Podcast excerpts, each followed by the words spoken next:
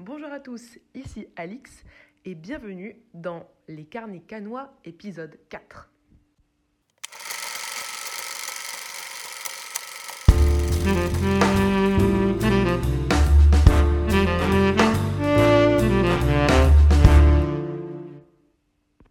Nous allons découvrir la critique du temps d'aimer, euh, réalisée hier soir après la projection par Léna et moi-même.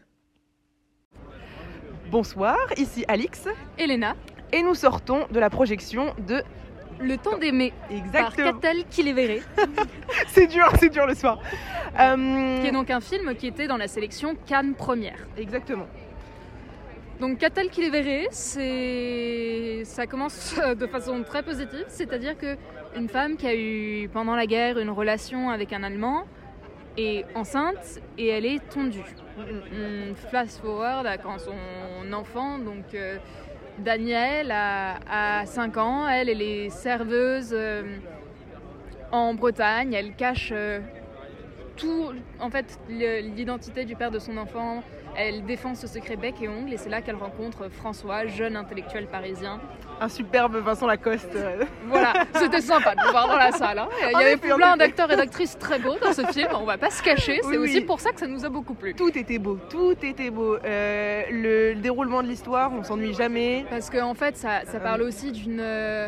Donc de, de l'espèce de haine qu'a donc cette mère pour son enfant qui n'était pas voulu dans, ces- dans ces circonstances-là ou pas voulu tout court. Et ce manque d'amour. euh, Voilà, la vie qu'elle essaye de reconstruire avec, euh, je pense pas spoiler, parce que c'est quand même un film qui est nominé pour la Queer Palme, donc Mhm, le prix mhm. queer euh, de- du festival de, de Voilà. Cannes, qui est pas officiel, mais voilà. Parce que euh, François l'aime, mais il aime aussi les hommes. Et donc c'est justement le temps d'aimer, parce que ce sont ces relations d'amour compliquées, mhm. d'amour plein de nuances, parfois d'amour-haine entre les personnages. L'enfant qui, Daniel, donc euh, l'enfant allemand qui demande à sa mère Je fais un vœu, c'est que tu m'aimes. Mhm. Voilà, Ah, il y avait- ça- m'a- ça m'a Oui, bouleversé quand m'a moi dit ce ça. que j'ai aimé de ce film, c'est pas. Oui, le film en soi est bien, mais ça reste un film très grand public, j'ai Mhm. trouvé. Oui. Mais la relation entre la mère et ce fils, la mère qui est selon nos codes une mauvaise mère, vraiment une mauvaise mère, Mhm. J'ai trouvé ça chouette et le fait qu'il n'y avait pas de tentative de, de repentir de la, pa- de la part de ce personnage. On- n'a pas essayé de lui faire adopter les codes de la bonne mère. Non, c'est une mauvaise mère. De l'instinct maternel. Et en soi, c'est pas, pas une mauvaise mère. C'est c'est une femme comme un autre. C'est voilà, comment est-ce que ce personnage s'oppose à nos. Comment est-ce que ce personnage s'oppose donc à nos normes, à notre vision de, bah, de la femme, de ce qu'est être une femme et de ce qu'est être une mère. Mhm. Donc voilà, moi c'est ça que j'ai apprécié surtout dans, dans ce film. En fait, euh, euh, je reviendrai sur ta remarque de- du film grand public et, et exactement, en fait, c'est le, le film est génial dans sa simplicité parce que ça traite de, bah, de l'amour tout simplement et euh, sous toutes ses formes, sous toutes, sous toutes ses facettes et, et en fait, on, on voit que l'héroïne cherche euh, par, euh, par tous les moyens possibles une, des sources d'amour, euh, de, de- un peu de toutes les sources, sauf qu'elle est, euh, elle se retrouve incapable d'aimer euh, son propre fils. Donc, euh, donc c'est, c'est un film avec plein de contradictions et euh, franchement, ça m'a, ça m'a bouleversé pour ça. Quoi. Oui, c'est ça, c'est c'est ce personnage donc de Madeleine, de cette femme qui est très intéressant et qui est le plus intéressant du film, je trouve. Parce que oui, c'est, elle dit à son fils, je t'interdis de ruiner mon bonheur. C'est ça qu'elle cherche, c'est Mm. le bonheur, c'est un sentiment d'une vie parfaite. Or, la vie n'est jamais parfaite et Mm. elle va être confrontée à déception après déception. Et Donc voilà. donc, oui, c'est un film qu'on a apprécié. Oh ouais. Et voilà, encore une fois, c'est un film que moi j'ai trouvé très accessible. Oui, oui, c'est oui. pas comme euh, bah, Eureka qui est composé à 90% de, de silence qu'on a vu hier, qui est Exactement. dans un autre sens. Exactement. Mais celui-ci, on vous le conseille tout particulièrement parce qu'il est accessible à tout le monde, pas besoin d'une culture cinématographique euh, étendue ou culture cinématographique tout court. Il est réalisé, filmé de façon avec des plans qui restent somme toute assez classiques. Mhm. Il n'y a pas de folles expérimentations au niveau Ouais. de la colorimétrie non plus. De... Les, la bande son et, et moi je l'ai trouvé chouette. Ah ouais, ouais, ouais. Non, non, franchement, et c'est ça qui est bien, c'est que, euh, ok, euh, c'est pas un film qui va innover, mais, euh, mais on avait besoin, euh, après avoir regardé beaucoup de films expérimentaux en, en très peu de temps, un beau film simple, ça fait plaisir. Voilà. Franchement, ça fait du bien de regarder ça en fin de soirée, ça réchauffe les cœurs. Et encore une fois, c'est simple, mais pas tant que ça, parce que donc il y a le personnage de Madeleine qui est, je trouve, la clé de Mhm. celle qui porte le film. ouais, bien sûr. Pas tant au niveau du jeu de l'actrice, qui certes était très bien, mais vraiment au niveau du, du personnage et de la façon dont il a été écrit. Et du développement euh, tout au long du film. Non, franchement, euh, on vous le recommande fortement. Voilà. Sur ce troisième, on vous recommande, je pense qu'on a Ouais. fait le tour. Ouais. Et, Euh, donc on vous dit, pour nous il est le soir, mais à demain, à tout à l'heure. Au prochain épisode Voilà.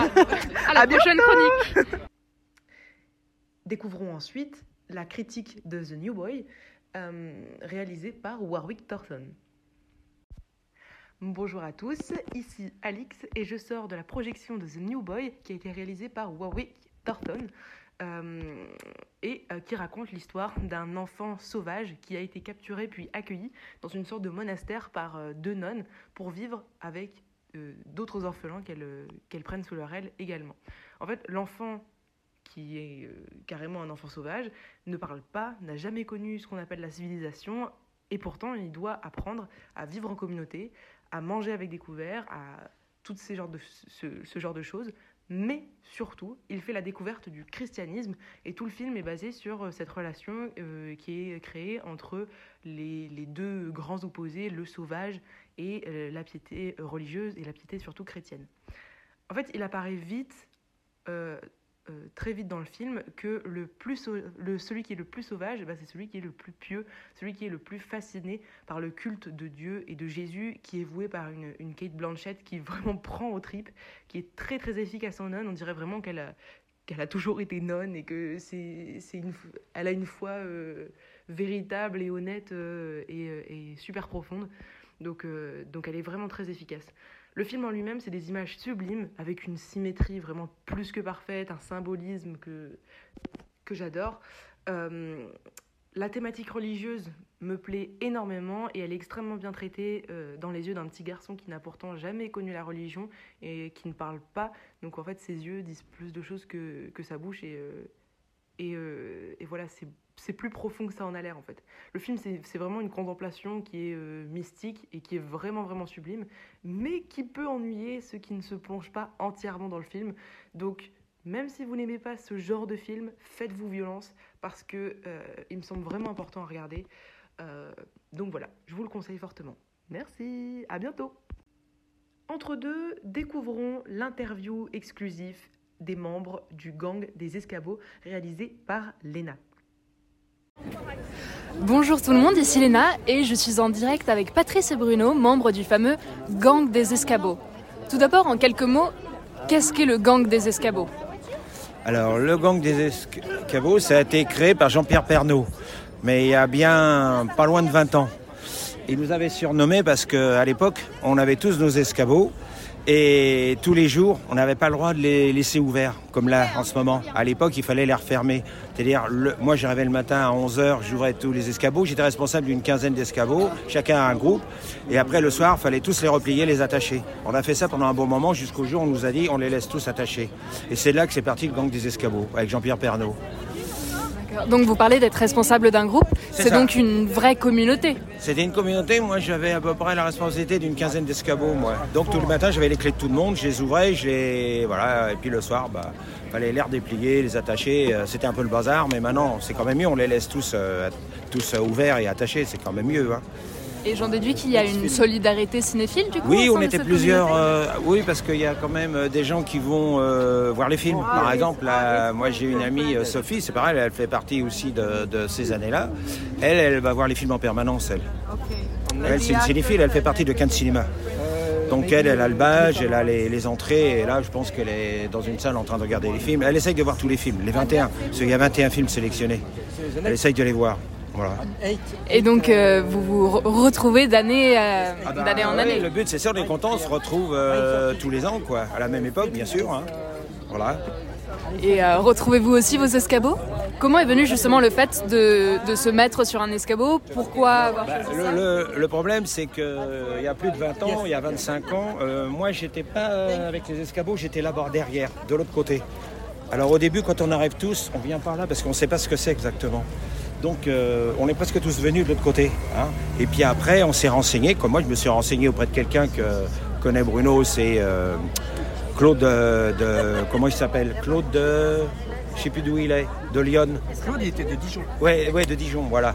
Et donc moi j'étais le voir. Comme c'était le plus grand sur un escabeau, j'ai dit bonjour monsieur, j'ai dit comment on fait pour, euh, pour avoir un escabeau? Ben, Il me dit tu vas derrière dans la rue, tu achètes un escabeau et tu l'amènes. C'est comme ça que après je suis passé 2-3 ans après ici avec tous les escabeaux. Et revenez-vous chaque année avec le même escabeau? Est-ce une sorte de porte-bonheur? Euh, Non, alors oui, euh, des fois ça dépend. Euh, là, oui, là, c'est le même que l'année dernière. Et puis j'ai un copain qui m'en a prêté un. Là, je suis, à- je suis pas au même endroit. Là, je suis parti là-bas au bout. Ouais, ouais, ouais. J'ai entendu dire que vous aviez des places attitrées pour vos escabeaux. Est-ce vrai? Alors, Chacun a-t-il son précaré? Ouais, euh, on a nos noms sur le trottoir et on, chacun doit respecter l'emplacement des autres, hein, ce qui est normal. Hein. Mais c'est pas Hollywood Boulevard. hein. c'est moins, moins prestigieux ici. Hollywood Boulevard. Hollywood Boulevard, pardon. Ouais, ça c'est On, voilà. se connaît, euh, ouais, on se connaît d'une année sur l'autre. on- Ça se passe bien entre nous. Voilà. Après, il y a Ah des gens qui veulent, euh, qui veulent s'incruster au dernier moment. Bon, on leur fait comprendre que c'est pas, ils sont pas les bienvenus, quoi. Mais bon, généralement, ça se passe bien. Et quel est votre plus beau moment sur un escabeau? On peut pas vous dire. euh, Vous imaginez, moi, le premier festival 1998. C'est. je peux pas- Moi, le- Un des meilleurs souvenirs, c'est 1997, quand ils ont fêté le 50e, euh, le 50e festival. Bah, c'était le dimanche, comme aujourd'hui. Ils avaient fêté, c'était une journée dédiée à l'anniversaire du, 50 du, du festival. Et ils avaient invité euh, acteurs, actrices, metteurs en scène qui avaient été primés depuis l'origine. Et ils étaient presque tous là. Et à chaque voiture qui arrivait, il y avait quelqu'un de connu. Là, c'était euh, le soir quand je me suis, je me suis couché, j'ai dit c'est pas possible d'avoir vu autant de, autant de pointures. Quoi. Là, c'était magique. C'était une, une- vraiment une, une journée en 97, ouais, c'était. euh, voilà, c'était magique. Est-ce que c'est donc ça euh, la récompense euh, au bout de la montée De voir euh, les stars, de échanger peut-être un mot, prendre une photo? Bah, échanger, pas, pas spécialement, mais de prendre, prendre des photos, puis de les voir. voilà, on les voit toujours sur, sur écran, puis là, on les voit, on les voit en fait. Quoi. Se voit, euh, si c'est les mêmes sur l'écran ou bien ou en vrai, c'est non, c'est sympa. Et puis euh, là, qui jouent le jeu, je trouve que c'est une, mention spéciale aux Américains. Je trouve que, je sais pas, j'ai l'impression que ça fait partie de leur job de faire dès qu'ils viennent ici à Cannes, ils se montrent, ils viennent ici en autographe, ils viennent poser, ils ont pas. Euh, j'ai l'impression que ça fait partie de leur, de leur boulot. Normalement, il pleut plus. hein. Moins, enfin, pleut pas, pour les Français, c'est un peu moins. Il y en a qui viennent et ils disent juste coucou comme ça et puis après ils s'en vont. Mais je trouve que les Américains, ouais, généralement, c'est de. Ils font, le, ils font le, le job, comme on dit. Quoi. Et est-ce que ça a beaucoup changé entre le moment où vous avez commencé, donc 80... Moi, j'ai comm- la première fois où je suis venu, c'était en 93. Oui, 93, donc donc. euh, ça, cela fait déjà 30 ouais, ans. oui. Mais ouais, ouais, il y a moins de, je trouve qu'il y a moins de place pour le, pour le public. C'est, maintenant, j'ai l'impression que le festival. Après, c'est pour euh, niveau sécurité, mais le festival se, se referme sur lui-même, entre guillemets. C'est sûr qu'on aimerait avoir plus de, de place, mais euh, maintenant, si vous voulez faire des photos, les seules places, c'est devant, être devant l'arrivée, devant le tapis rouge, quoi. Donc c'est pour ça que les places sont assez, euh, sont assez prises. Après, si vous voulez juste voir, vous mettez un peu plus à l'écart, ou bien le côté là-bas, près de l'esplanade Georges Pompidou, vous voyez où les marches. C'est juste voir, mais pour faire des photos, il n'y a, a pas 36 endroits. hein. Justement, si vous pouviez dire quelque chose aux organisateurs du festival que Oh, je non, il dure rien. Continue, continuez comme ça. Faites que le festival dure le plus possible. Ah, merci beaucoup d'avoir répondu à mes questions. Peut-être une dernière pour la route. Votre film préféré ou euh, l'un de vos films préférés Je sais que c'est une question compliquée. Euh, du festival Euh, Que- euh, pas de cette année. Non, non, non, non, c'est sûr. Bah, si la montée de Pulp Fiction, 94. Voilà. Voilà, par exemple. Quoi. Voilà, par exemple. Bah, merci beaucoup. Écoutez, rien. C'est un plaisir de vous avoir au micro. De rien. Maintenant, parlons de Conan de Bertrand Mandico. Bonjour, c'est Alix et on se retrouve aujourd'hui pour parler de la projection de Conan la barbare de Bertrand Mandico.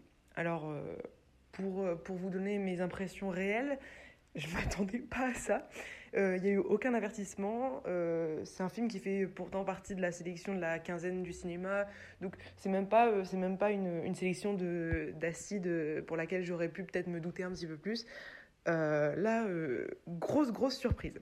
Alors, pour vous expliquer un petit peu, c'est un concentré de barbarisme, évidemment, avec massacre à répétition, du sang et des tripes qui giclent, du cannibalisme, le tout sous une pluie de paillettes, de musique électro et euh, d'une sacrée aventure féminine et lesbienne, Euh, beaucoup de gens sont partis au cours du film, beaucoup d'autres étaient, euh, étaient juste indignés qu'on passe ce genre de film au festival. Et je trouve que c'est la preuve que le film a été efficace parce qu'il a fait réagir les gens.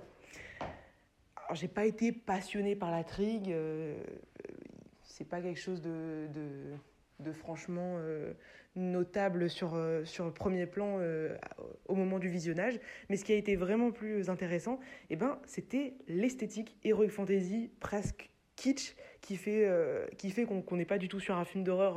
Enfin, moi, je le classerais vraiment pas comme un film d'horreur du tout.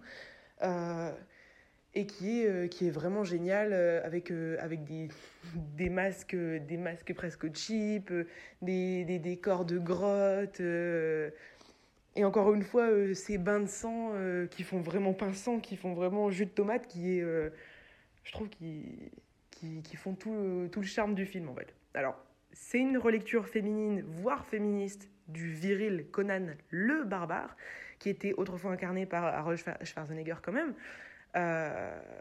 Et ce film-là, il a quelque chose, il a des choses à dire, mais maintenant, faut savoir les décrypter. Et ça, c'est encore une autre histoire. Je ne sais pas si, au moment du visionnage, on a, euh, on a le message qui sort tout de suite. Donc, j'ai hâte de lire les futures analyses euh, de ce film pour mieux le comprendre, parce que, parce que je trouve qu'il a quand même beaucoup de potentiel. Donc, âme sensible, s'abstenir. Mais si vous êtes un petit peu courageux, n'hésitez pas à aller voir Conan. Et finalement, découvrons la critique des herbes sèches. Bonjour tout le monde, c'est à nouveau moi et je suis là pour vous parler d'un des films en compétition officielle. C'est Les Herbes Sèches de Nuri Bilge-Ceylan. Je suis désolée, je suis vraiment pas sûre de comment on le prononce, donc je vais éviter de massacrer son nom plus longtemps et vous parler de l'histoire. Euh, ce réalisateur est un réalisateur turc et c'est dans l'est de la Turquie, dans un petit village vraiment, vraiment reculé et rural, que se passe l'histoire, si on peut dire ainsi.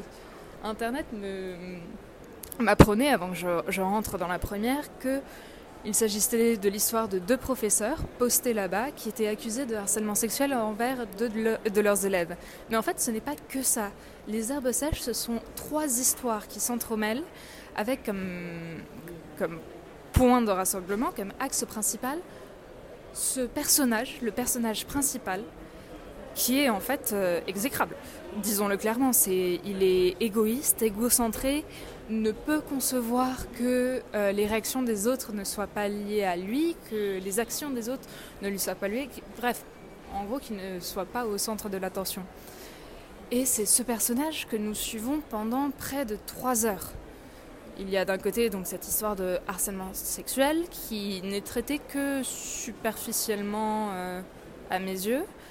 Euh, il y a ces, relations, ces amitiés avec deux personnes du village qui sont, d'après ce que j'ai cru comprendre, des séparatistes turcs, et euh, sa relation slash amitié avec une jeune professeure, ancienne syndicaliste mutilée dans un attentat, qui habite et enseigne dans la ville d'à côté. Voilà, en gros, ça, ce sont les trois histoires qui se rejoignent et qui se mêlent autour de ce personnage. Et le problème, c'est que ce personnage, on, le connaît, mais pas réellement. On sait qu'il est égoïste, on sait qu'il est manipulateur, mais ce que le film ne dit jamais clairement, c'est à quel point est-ce qu'il est, jusqu'à où est-ce qu'il est prêt à aller en réalité. Et euh, parce que en fait, c'est composé d'ellipses. On ne sait pas vraiment quel est, quel est le fin mot de l'histoire de, de ce harcèlement sexuel, parce qu'on sait qu'il semble bizarrement idéologiquement presque obsédé par sa jeune élève, mais on ne sait jamais vraiment jusqu'où il va. Euh, on sait que du temps passe, mais on ne sait pas combien. Et ce qui n'aide pas, c'est à certains moments, il y a comme une rupture du quatrième mur. Le film est filmé de, façon presque documentaire, disons-le. Mais soudainement, il y a des, moments de poésie, des, images qui s'alternent, une rupture du quatrième mur ou une rupture du, du quatrième écran, un plan sur des ombres qui, qui en fait s'insère dans ce récit documentaire sans que moi personnellement j'ai trop compris pourquoi. Ce n'est pas une critique, c'est juste euh, moi personnellement je n'y ai pas été sensible. Et il est vrai que le film dure trois heures, donc suivre pendant trois heures un personnage que l'on n'aime pas du tout, c'est intéressant comme exercice. Ce n'est pas spécialement un exercice que je referai tous les jours. Mais voilà, c'est en même temps ce qui fait la force de ce film. Car ce, personnage-là n'est jamais jugé de par cette réalisation presque documentaire. On nous pousse à questionner ce que l'on croit savoir avec ces moments presque surnaturels, surréalistes plutôt, dans, euh, dans la réalisation. Donc en quelques mots, c'est un film... Euh, c'est un film dont il faudrait que je discute avec quelqu'un d'autre, potentiellement avec quelqu'un de plus de culture, avec plus de culture cinématographique que moi, pour être sûr de vraiment en saisir les nuances. Je pense que ce n'est pas un film euh, facile d'accès, mais que ceux qui connaissent déjà le réalisateur sauront apprécier. Réalisateur qui, rappelons-le, a déjà reçu la Palme d'Or, si je ne me trompe pas. Donc, allez-y, mais bien accompagné. En quelques mots, c'était... Euh, voilà, ma chronique sur les herbes sèches. Merci beaucoup. Merci à vous, chers auditeurs, de nous avoir écoutés pour cet épisode 4 et on se retrouve demain pour le prochain épisode. À bientôt!